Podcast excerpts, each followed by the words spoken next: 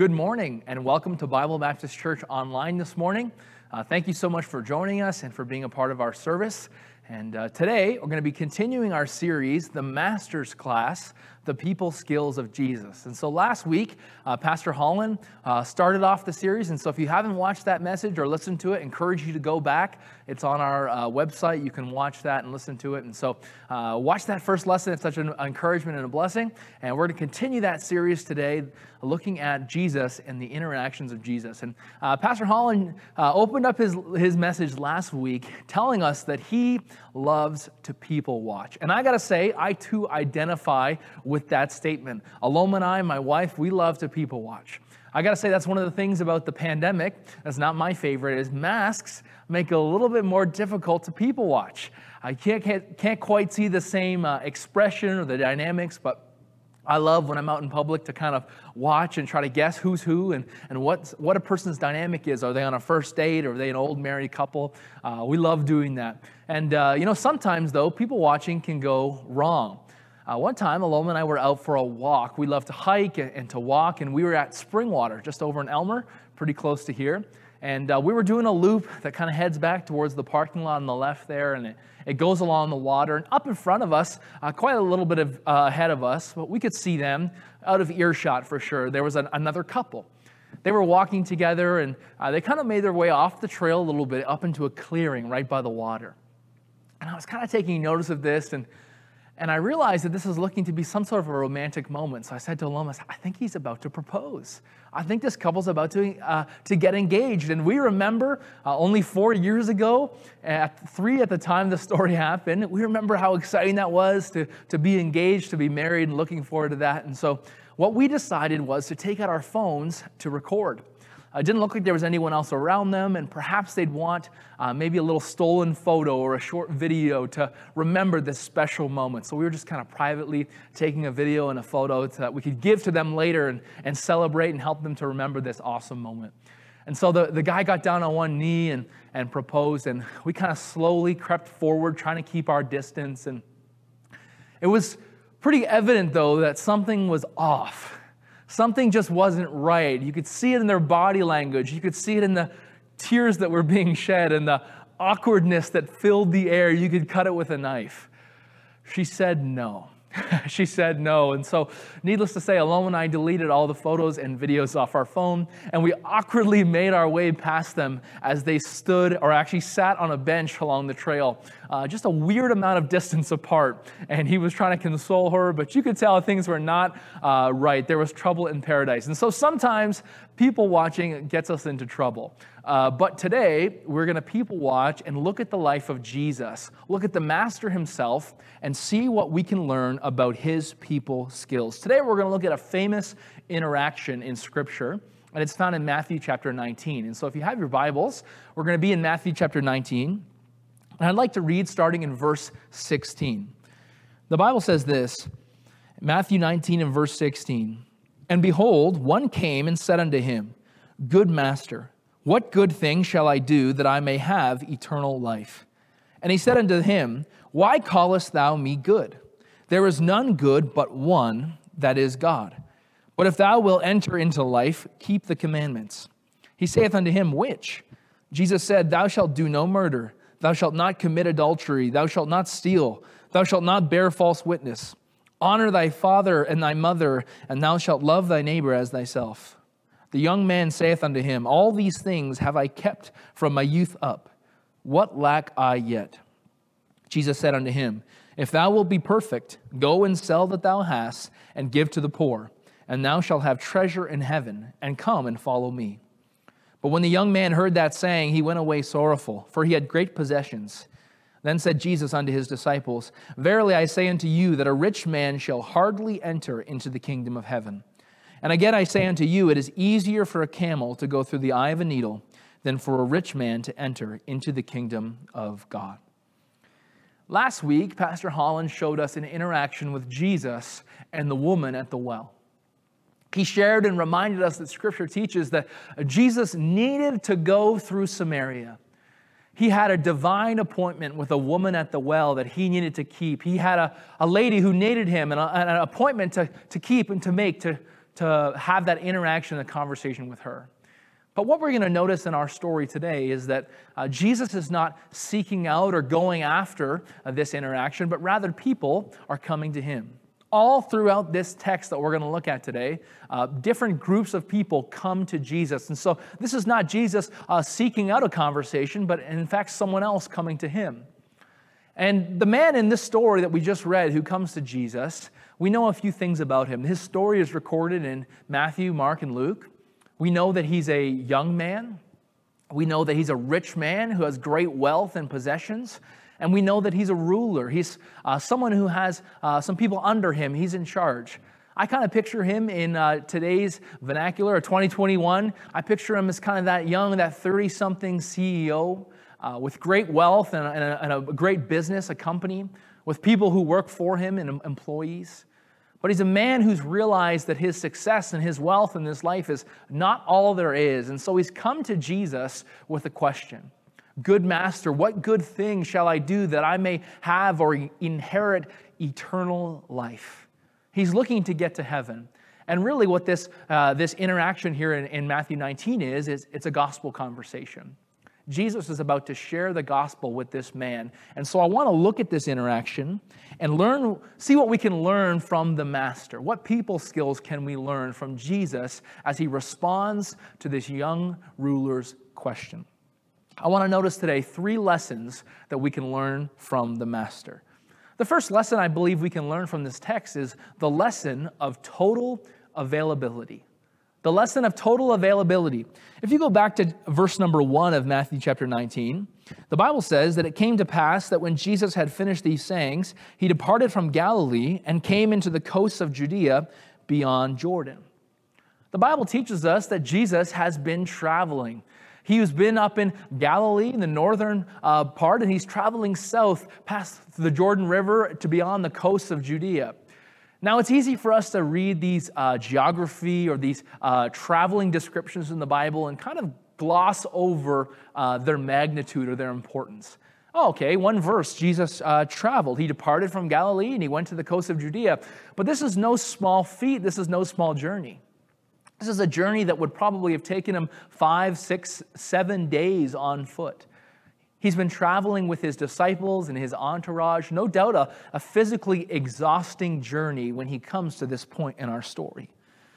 He's experiencing some physical fatigue. But I want you to notice in verse number two that he's not just traveling alone or with his group of disciples, but verse two tells us that great multitudes followed him. And so not only is he on this physically taxing journey, but he has a multitude of people following him. I don't know if they followed him the whole journey or if it was a snowball effect. People begin to follow him, but the Bible makes it clear that there's a great multitude of people who are following Jesus. Notice what else uh, the Bible teaches us. When he gets to the place he's going, the Bible says in verse 3 that he healed them there. And so this great multitude is following him, and he's physically exhausted. And when he gets to the place he's going, he spends time to heal them of their sicknesses and diseases.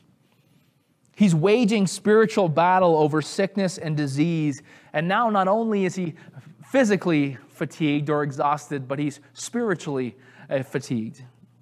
The passage continues on and teaches us that after his traveling and his healing and dealing with the multitudes and the religious leaders, the Pharisees of the day, they come to Jesus in verse number three. And the Bible says this they came unto him, tempting him. Now, Jesus was known and universally accepted as a good teacher. Many believed him to be the Messiah, some at the time did not, but all knew that he was a good rabbi, a Bible teacher. And many times the Pharisees would come unto him and try to test him or tempt him or trip him up, bring to him some of the more difficult passages of the law to understand or the difficult, difficult rules or inconsistencies and try to get him to stumble or make a mistake. And so, after all this travel and all the multitudes and all the healing, now he enters into a mental debate with the religious leaders of the day. They're trying to debate with Jesus and causing him to say the wrong thing or do the wrong thing. He's dealing with mental fatigue. After dealing with the debate of the Pharisees, now we see a famous, uh, a famous passage in Scripture, a famous story in Scripture that uh, the people who are there gathered try to bring their children to Jesus. Now, oftentimes when I think of this story, I think of maybe uh, five or ten children, but the best I understand, there's still a multitude of people, a great multitude of people, who are now bringing their children to Jesus. So he doesn't just have a multitude of people, but he's got a multitude of children who are trying to make his, their way toward him. His disciples try to run some interference and say, hey, no, no, no, you know, he's tired, he's had a long day, everything like that. But Jesus has a famous line where he says, Suffer the little children to come unto me. And Jesus prays over the children and spends time with the children. And so we see that Jesus has had a pretty crazy week and a pretty crazy day. There's physical exhaustion and fatigue. There's spiritual fatigue from praying and from healing and from encouraging and from helping. There's mental fatigue from uh, debating and battling with the Pharisees. There's no doubt some emotional fatigue going on as well. But after all of this the traveling, the healing, the debating, the praying then the rich young ruler comes to Jesus and asks him, What good thing must I do that I may have eternal life? Despite the craziness and the circumstances of his schedule, we see that Jesus is totally available to all the people and all the groups of people here in this text. And notice that Jesus makes himself equally available to all, no matter of their status or place in society. He's equally ready to heal the multitude as he is to debate with the Pharisees. And he's equally ready to pray for the children as he is to speak with the rich young ruler.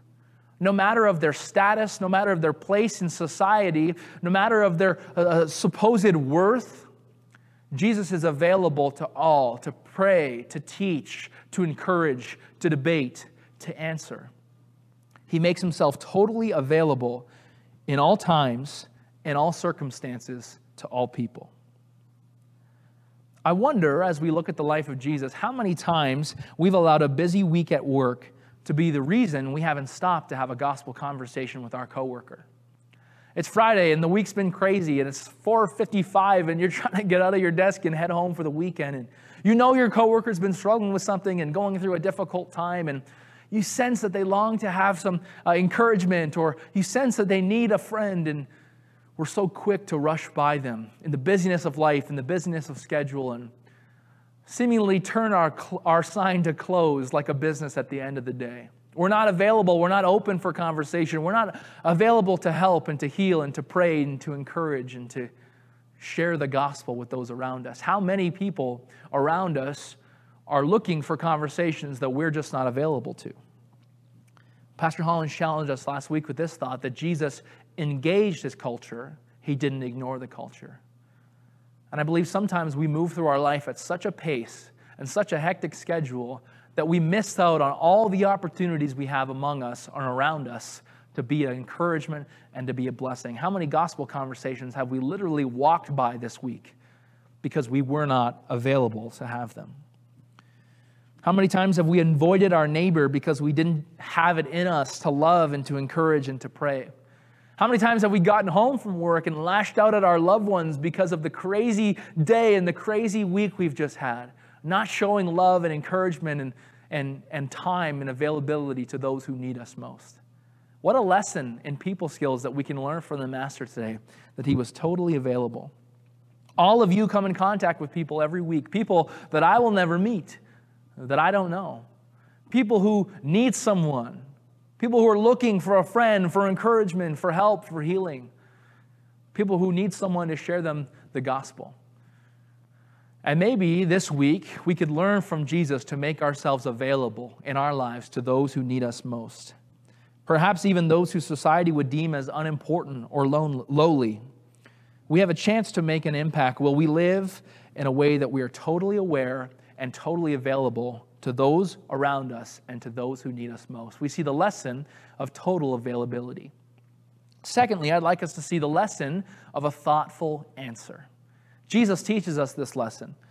I want you to take notice of Jesus' response to the rich young ruler's question. Look with me in verse number 17.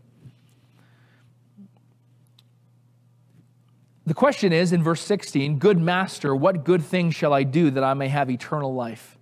Verse 17, the Bible says this And he said unto him, Why callest thou me good? There is none good but one, that is God. But if thou wilt enter into life, keep the commandments. Jesus' first and initial response to the rich young ruler was this simple question Why callest thou me good? One thing you'll learn if you study Jesus and his ministry and his interactions with people all throughout the four Gospels is that Jesus is a master at utilizing a good question. He uses questions all throughout his ministry. Many times, even like in this story, he responds to a question with a question of his own. Jesus would use questions in his teaching to drive home a point. Mark chapter 8 and verse 36 For what shall it profit a man if he gain the whole world and lose his own soul? Jesus is teaching his followers that you could gain everything in life the money, the, the, the, success, the fame, the wealth, and if you lose your soul, it's of no value to you. What a powerful question. Think of John chapter 6. Jesus uses a question to test his disciples. This is the famous story of the feeding of the 5,000. John 6 and verse 5, the Bible says, When Jesus then lifted up his eyes and saw a great company come unto him, he said unto Philip, Whence shall we buy bread that these may eat?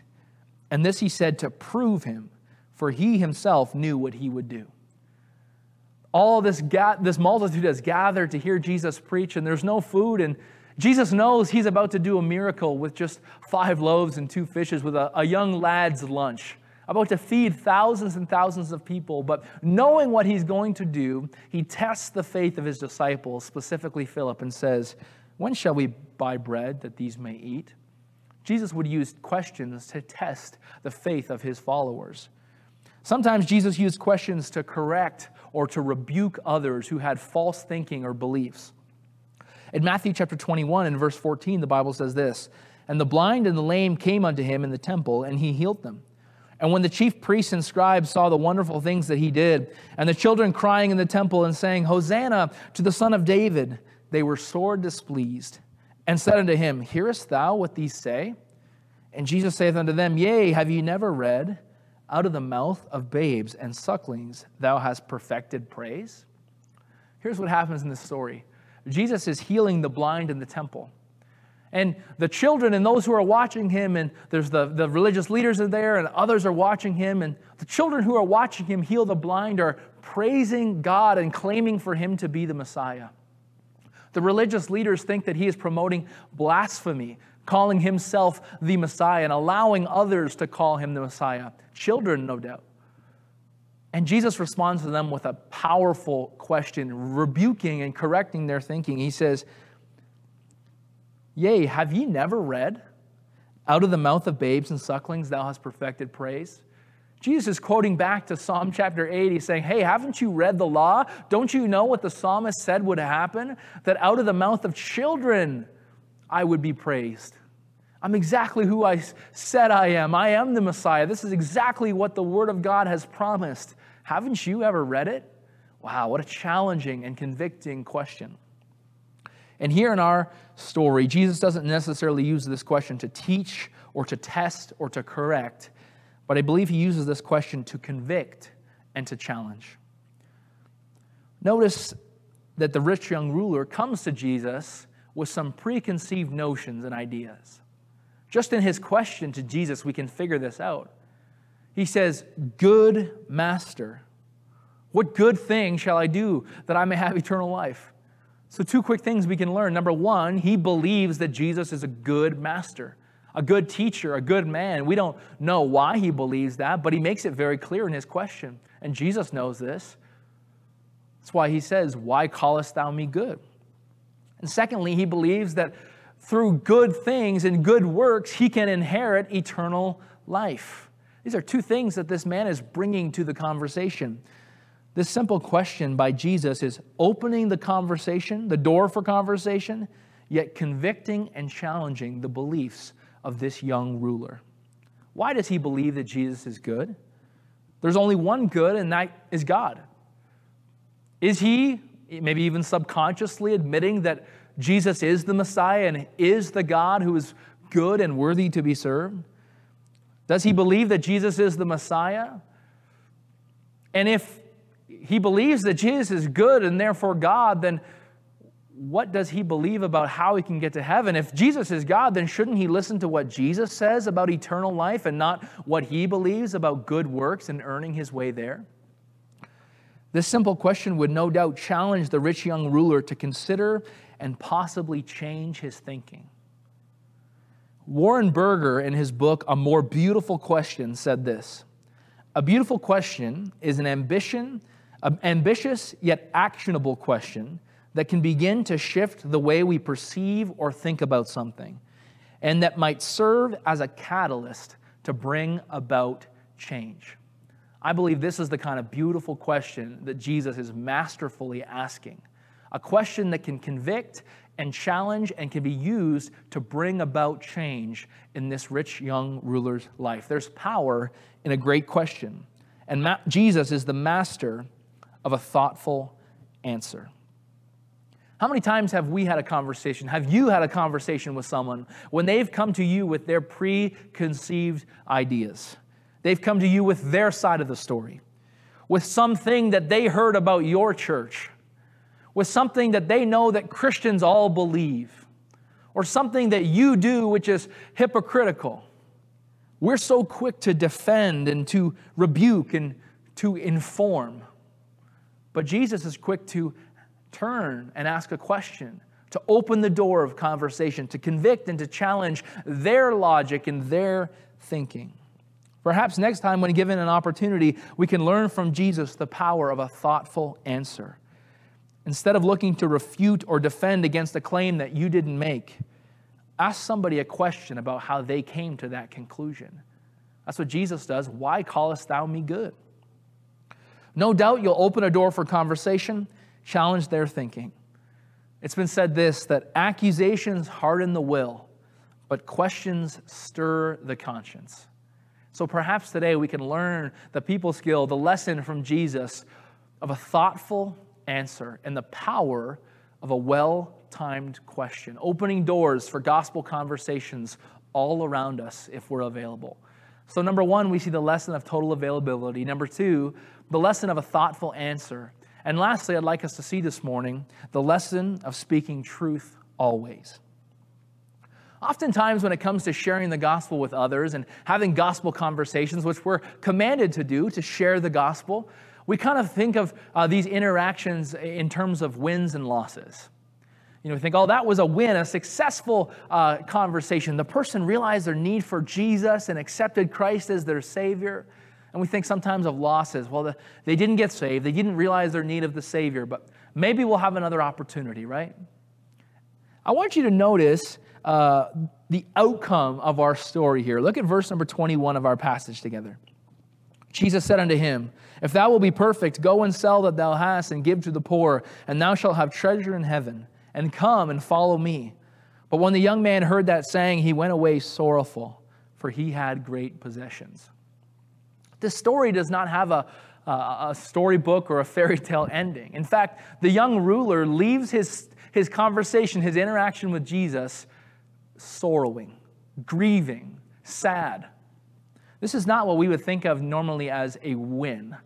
I would think of a win like, man, uh, he, Jesus said, Come and follow me. And the rich young ruler forsook his, wit, his riches and his wealth and gave it all up to follow Jesus. And he left with joy and peace and eternal life. And then, like the woman at the well last week, he went and told all his friends and his family, Come and see a man. Come and see the man who gave me eternal life and shared the message of the gospel with everyone. To me, I'm like, that's a win. But that's not the outcome we have in the story we have a young, rich man who leaves Jesus sorrowing. I want you to notice that we have, that though we have no biblical record of this man coming to Jesus, we do have clear explanation that the truth of the gospel has been shared with him. I think we need to change our perspective of what a successful conversation is sometimes. We don't know that this man ever accepts Jesus Christ as his Savior. I would guess from the way he left this interaction, he, he maybe never does. But Jesus was faithful to share the truth with him and plainly share the truth. He shares the truth the, of the gospel here in such a unique way. You know, I'm thinking if I put myself in Jesus' shoes and someone comes to me and says, You know, Levi, what must I do to be saved? How can I have eternal life and salvation and a home in heaven? I'm launching into what you may know as the Romans Road. Admit that you're a sinner and believe that Jesus died for you and call on Him to save you. That's true and right, but Jesus does not respond that way. Look at verse number 17. Jesus says at the end of the verse there, But if thou wilt enter into life, keep the commandments. The ruler asks him, uh, Which of the commandments? And Jesus starts to list them off uh, No murder, don't commit adultery, don't steal, don't bear false witness, honor thy father and thy mother. He goes on, and the young man says, Hey, all of these I've kept from my youth up. I've followed all the commandments. I've done everything you've asked me to do. Can I have eternal life? And Jesus says something very challenging and, and strange in verse 21 If thou be perfect, go and sell all that thou hast and give to the poor, and thou shalt have treasure in heaven, and come and follow me. Now, at first glance, this seems to go against everything the Bible teaches about salvation. Is the way to heaven to follow all of the commandments perfectly and earn our way to heaven? No is a, is a prerequisite to eternal life in heaven that we must sell all of our worldly possessions, give it to God, and follow Jesus. No. But here's what Jesus is doing He's using the truth to identify and to convict and to, to unearth an idol in this man's life. It's amazing, and I think it's quite fascinating, that we never know this man's name. I'm not up here telling you the story about James, the rich young ruler, or Joseph, the rich young ruler. I'm just calling him the rich young ruler because it's all we know. We know that his whole identity, from the best that we understand, to the people around him was in the fact that he was young, rich, successful, in charge. This is all about this is all we know about who this guy is. This is how he identifies himself and how others identified him. And Jesus knew that this man had a heart problem. His identity and worth and value was found in his own goodness, his own riches, his own success. Until he was ready to stop relying on himself and turn wholly to Jesus, he could not be saved. Jesus knew that those self relying things, his wealth and his riches, were obstacles that he was not willing to give up until he was willing to turn from trusting in himself and turn to trusting in God he could not be saved. Jesus speaks the truth plainly to reveal that this man had an idol of self and self reliance in his life. Notice that Jesus is boldly challenging not just a child, but he's challenging uh, one of society's elite, a rich, successful young man, telling him, until you give up and stop relying on yourself, you cannot have eternal life. This is the reality of the Bible. You cannot earn your way to salvation. You must put your faith completely in Jesus. We can learn from Jesus in this story that we all have a responsibility to speak truth. Sometimes it's easier to do and sometimes it's harder. But Ephesians 4 tells us that we're to speak the truth. But it also tells us that we're to speak the truth in love or to speak the truth lovingly. We're to follow Jesus' example in being perfectly balanced between truth and grace. Pastor Yeomans challenged us a few weeks about that idea and, and, gave us the thought that sometimes we think we need to sacrifice truth in order to be gracious to people. And sometimes we think if we're going to speak the truth, then we have to sacrifice grace and do it harshly. But in order to live and to be like Jesus and to treat others like Jesus, we have to find a balance between truth and grace. Speaking the truth in love. And that's what Jesus did. Don't leave here saying, oh, Levi told us that we should speak the truth and that others will leave our, uh, leave our conversations sorrowing. And that's the goal. Just be like Jesus. Make everyone else around us sad and offended and discouraged. That's not what I'm trying to tell you today. But I am trying to tell you that we have a responsibility to speak the truth always, even when it's difficult. There's, there needs to be great wisdom and great discernment and great wrestling and great prayer when we speak the truth with others.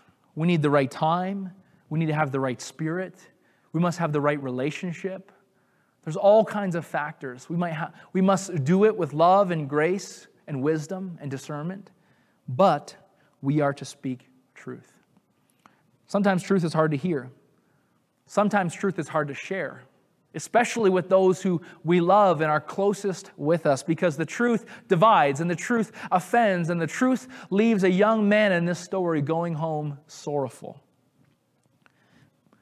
We should share the truth with all of those who we come in contact with the children who maybe are lowly in society and society's very best. All of us, all of them need the truth of God's word.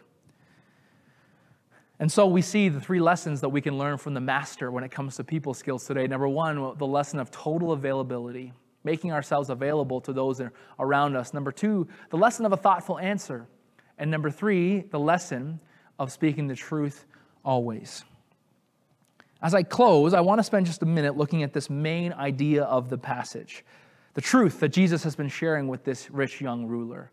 For our series, we've been looking specifically at the people skills of Jesus and what we can learn from his interactions with others.